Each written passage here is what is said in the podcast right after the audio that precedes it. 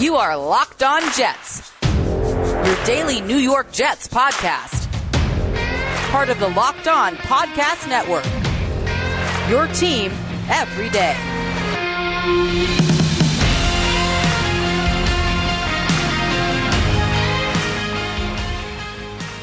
This is the Locked On Jets podcast for Monday, February 8th, 2021. I'm your host, John B. from GanggreenNation.com. This is a daily podcast covering the New York Jets. We have new episodes each day, Monday through Friday, for most of the year. If you enjoy this show, subscribe to it where podcasts are found, and once new episodes are posted each day, they will be automatically delivered to your device. And leave the show a good review if you like what you hear, that helps us out. Of course, today our focus is not on the New York Jets, it is on Super Bowl 55, a game that had a lot of hype, and I think it is safe to say the game did not live up to it. In recent years, we have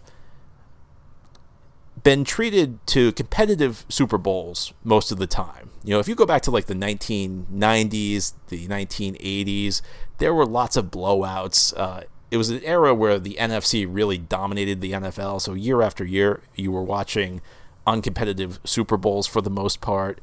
In recent years, that has been different. This was an exception, though. This was not a good game at all. This is up there with the game in the Meadowlands seven years ago between the Seahawks and the Broncos, as far as recent Super Bowls go, being totally, totally uncompetitive.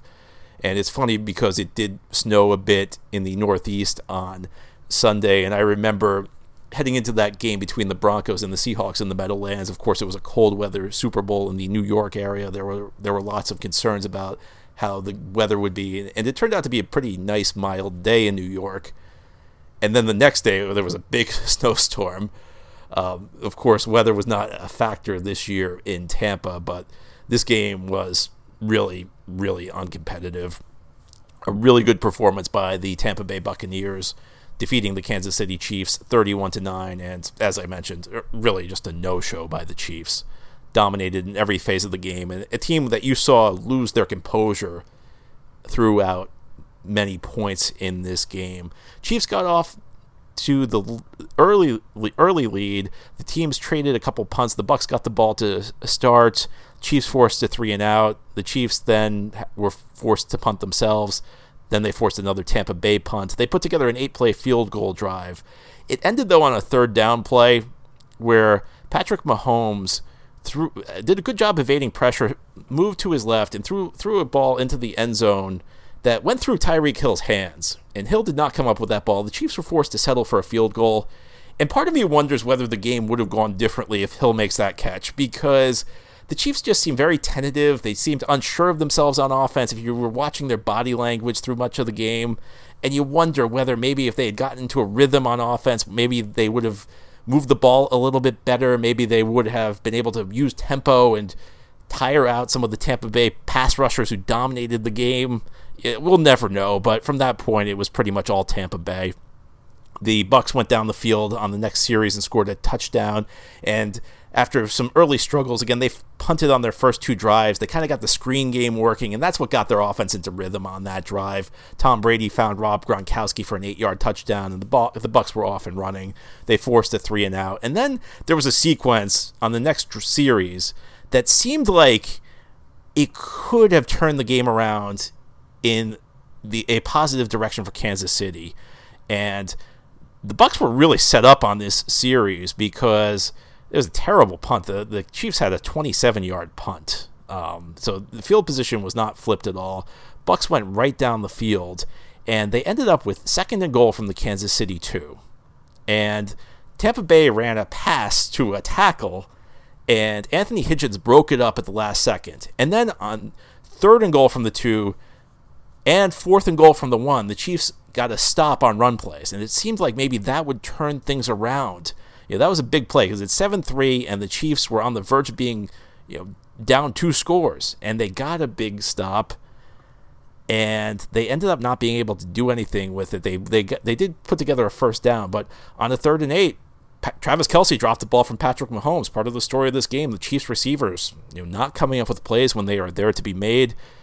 The Bucks got the ball back, and this was another ugly sequence by Kansas City because they uh, punted the ball away and they actually had a great punt that flipped field position, a 56 yard punt and only a three yard return, but the Chiefs got called for holding. And the ensuing punt was only a 29 yarder, and the, the Bucks got the ball at the Kansas City 38 yard line, and they put together a touchdown drive. But they were they put together a touchdown drive that included an interception on a third down play, getting wiped off by a defensive holding call, which I thought was a little bit of a shaky call. But then a fourth down play where the Bucks are settling for a field goal gets nullified by an offside penalty, and the Bucks get a first down out of it, and the Chiefs lined up in the neutral zone on a field goal. I mean, that's inexcusable in a Super Bowl. And on the next play, Brady found Gronkowski again, 17 yards for a touchdown. On the next sequence, and this this sequence near the end of the half was really, I think, critical. The Chiefs got the ball back with oh around six minutes left in the first half, and they put together a drive. They they ended up with a field goal, and you could tell they were being very deliberate with it. What they really wanted to do at this point of the game they're down 14 to 3 and they were trying to put together a touchdown drive but they were also trying to run out the time in the in the half. You could because you could tell they was there was not a lot of urgency with their play. They were really running the play clock down.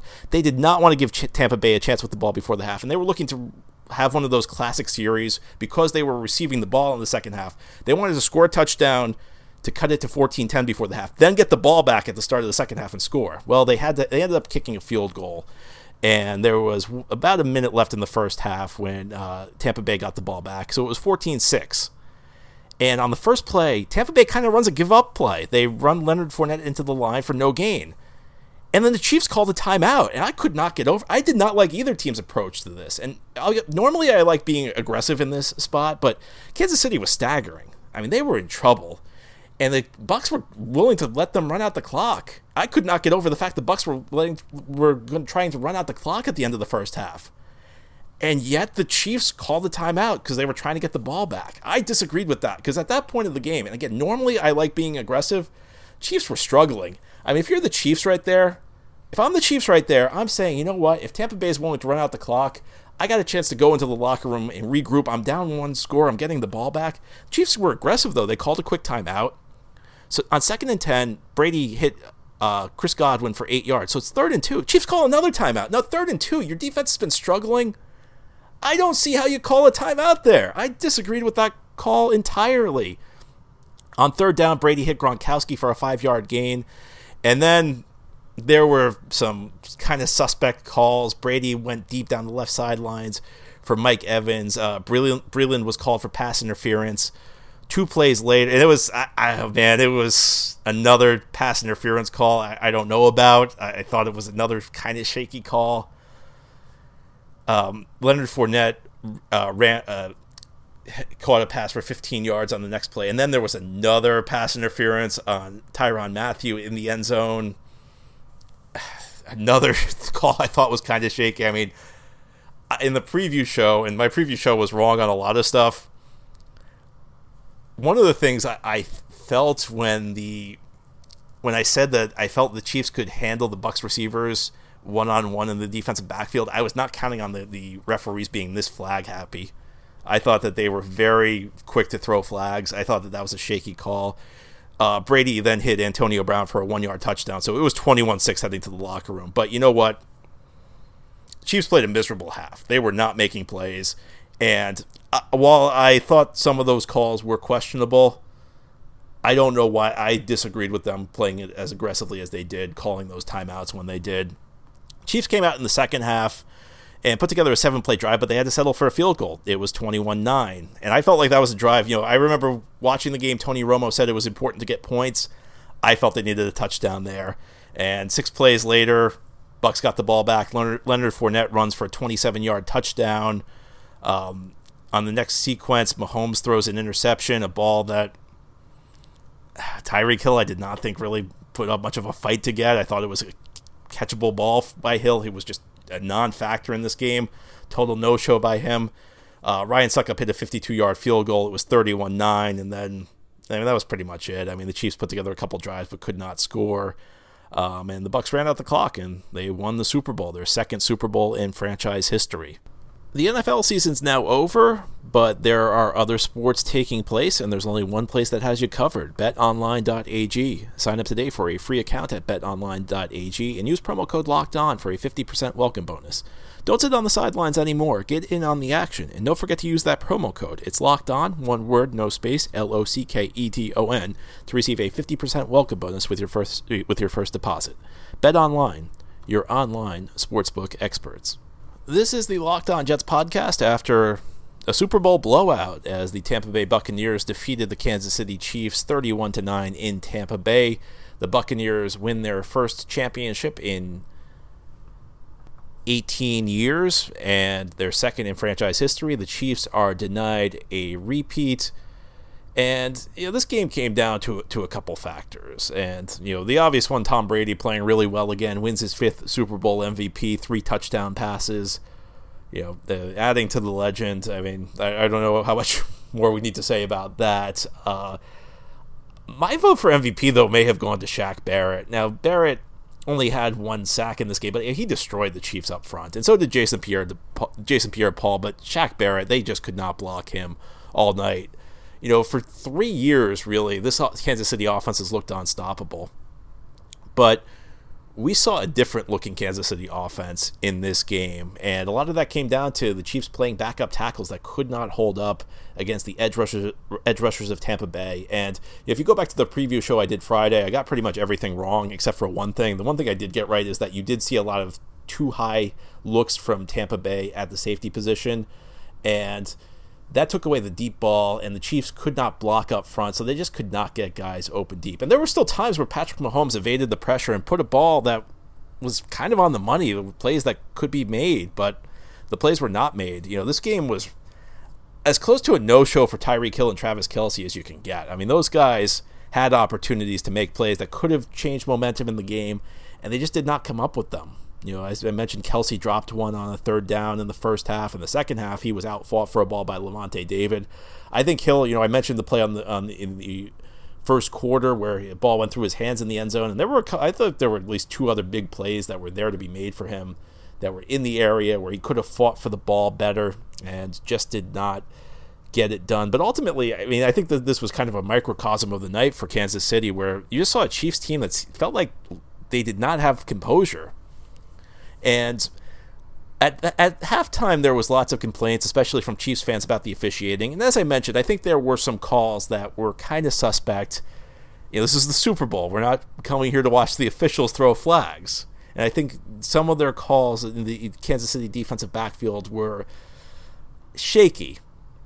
But the Chiefs were heavily penalized in the first half, and it wasn't just shaky calls on pass interference plays. As I mentioned, Chiefs lining up in the neutral zone on a fourth down play. You had a couple bad penalties. Chris Jones taking a penalty for taking a whack at Ryan Jensen. That I mean, that's a call that gets made hundred times out of hundred. You had Tyrann Mathieu kind of melting down emotionally at the end of the first half. I mean, even the Chiefs punter was shaky. I mentioned he he he uh, had a couple really short kicks that failed to flip field position at key spots, and he also dropped it. He also dropped a snap on a punt.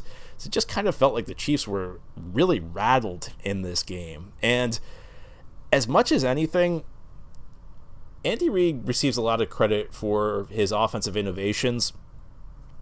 But if you go back to his time with Philadelphia, there's always been one big criticism of his play calling. And that's that sometimes he gets away from the run when it's a game where he really needs to run the ball more. And that, you know, as I'm talking about this, the Bucks were playing cover two all night, so which meant that there were extra running lanes up front. You know, they were not dropping an extra safety into the box, light boxes that that the Chiefs needed to run into. And not only that, the Chiefs could not protect Mahomes at all. You have to try and make some sort of adjustment to slow down the pass rush. And the whole I thought the whole point of them drafting Clyde Edwards-Helaire in the first round of last year's draft was for games like this where maybe they needed to run the ball a little bit more, slow down the pass rush, try and wear down the other team's defensive front. You know, if you're going to play your safeties deep and play a light box, that's when you start running the ball. And Edwards-Helaire, I believe, had four carries in the first half. And then the first series of the second half, where the Chiefs got their field goal, they started getting him to work a little bit, but the drive kind of ran out of steam and they forced to, they were forced to kick a field goal. Then Tampa Bay scored a touchdown to go up 28-9 in the third quarter, and the run game was kind of out the window. And I just don't think they did enough in the first half. I was really surprised they did not try and establish the run a little bit more when they were having such issues up front and the receivers were not making plays. And uh, you know, I was surprised they did not try and do more to as I mentioned, Hill was very quiet. You know, they really struggled with some of those double teams that they got, some of the two deep looks they got. I was surprised they did not do more to try and manufacture touches for Hill, try and get him the ball in space a little bit more. You know, I don't think that this was really a particularly well called game by Kansas City's offense by Reid and Eric Bieniemy. But ultimately, you know, you look at this game and while I'm sure some people will talk about the officiating, like the officiating was not the difference in this game. This was just a full-fledged blowout. The Chiefs were dominated in all three phases. The Bucks played a great game. You know, as I mentioned, you know, when you're talking about Brady, Fournette ripping off some runs in the second half. Up front, they're dominating defensively, and on special teams, the Chiefs were making mistakes. The Bucks were not. And, you know, ultimately this leads to a game that was a big disappointment. I uh, look, I'll be honest with you. I was rooting for Kansas City. I was rooting against Brady, but ultimately in a game like this, more than anything, I just want an enjoyable game. I want something exciting. I want something that goes into the fourth quarter where everything's on the line, and we really did not get that. Um, and it was really the I think as much as anything, it was that sequence I talked about a little bit earlier, uh, late second, early third, where the Bucks just broke the game open, and from that point on, there was not a lot of drama. I mean, really, I think the only drama that was left in the second half was which Super Bowl commercial would be the best, and you know, I think this was actually a really strong year for Super Bowl commercials, so at least we had some of those. But you know, not not a very enjoyable game. A real, really, just a total no-show for Kansas City in a game that we were looking forward to for two weeks. Built Bar is the best tasting protein bar ever, and the improved Built Bar is even more delicious. There are now 18 amazing flavors, six new flavors. They are caramel brownie, cookies and cream, cherry barcia, lemon almond cheesecake, carrot cake, and apple almond crisp. Bars are covered in 100% chocolate, and they're soft and easy to chew. Bars are low calorie, low sugar, high protein, and high fiber. And right now, if you go to builtbar.com and use promo code locked on, you'll get 20% off your next order. Again, that's promo code locked on. It's one word, L O C K E D O N with no space. And you get 20% off at builtbar, B U I L T B A R.com. This is the Locked On Jets podcast. The day after Super Bowl 55, the Buccaneers defeat the Chiefs 31 to 9 in Tampa. No repeat for the Kansas City Chiefs. Super Bowl number 7 for Tom Brady who you know got to give him credit, just keeps doing it. Into amazing that he keeps doing it into his 40s. I mean, he's not the guy he used to be in his prime, but he's still a, a guy who's good enough to lead his team to a Super Bowl in his 40s. It's frustrating yet remarkable. You got to tip your cap to him. Um, some Jets ties uh, with the Tampa Bay Buccaneers, of course. Former Jets head coach Todd Bowles, the defensive coordinator who came up with the game plan that stifled the Chiefs. And, you know, give Bowles credit. You know, obviously it did not work out here. Is he head coaching material in, in the NFL? Did not do a great job with the Jets. I think any objective observer would agree with that. Will he do better if he gets another chance? Who knows? But a guy who is legitimately a great defensive coordinator and really showed the world that once again on Sunday night.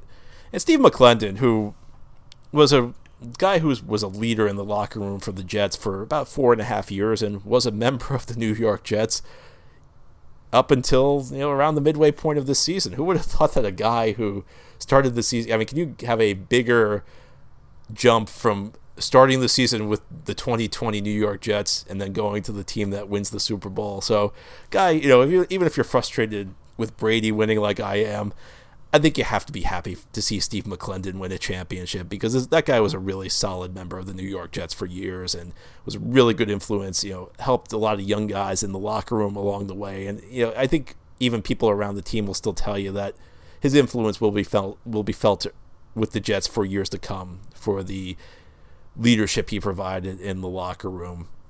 And there are a few other guys with Jets ties. Former Jets defensive coordinator Kacy Rodgers is part of the Tampa Bay defensive staff. And maybe not so much a guy with Jets ties, but I've always been a fan of Bruce Arians, who I think is was a really good coach. And there's a part of me that's really happy to see him get his championship. You know, he retired a couple years ago with Arizona. It seemed like he was not going to end up winning it all. And he will be remembered now as a Super Bowl winning coach. So that's just a personal one for me. I'm, I'm a Bruce Arians fan. I've enjoyed, you know, just a guy who is a, a unique character in the NFL, and I'm happy to see, see him win a championship. And that ends the 2020 season. It was, you know, certainly not a good season for Jets fans. And although the Jets season ended weeks and weeks ago, this marks the official end of the 2020 NFL season. And now we can finally focus entirely on the offseason ahead, which should be an exciting one for the New York Jets. And we'll be here to talk about it every day here on the Locked On Jets podcast. That is the end of today's show. Thank you so much for listening. Hope you have a great Monday, everybody. And we'll, we will be back tomorrow to talk more Jets.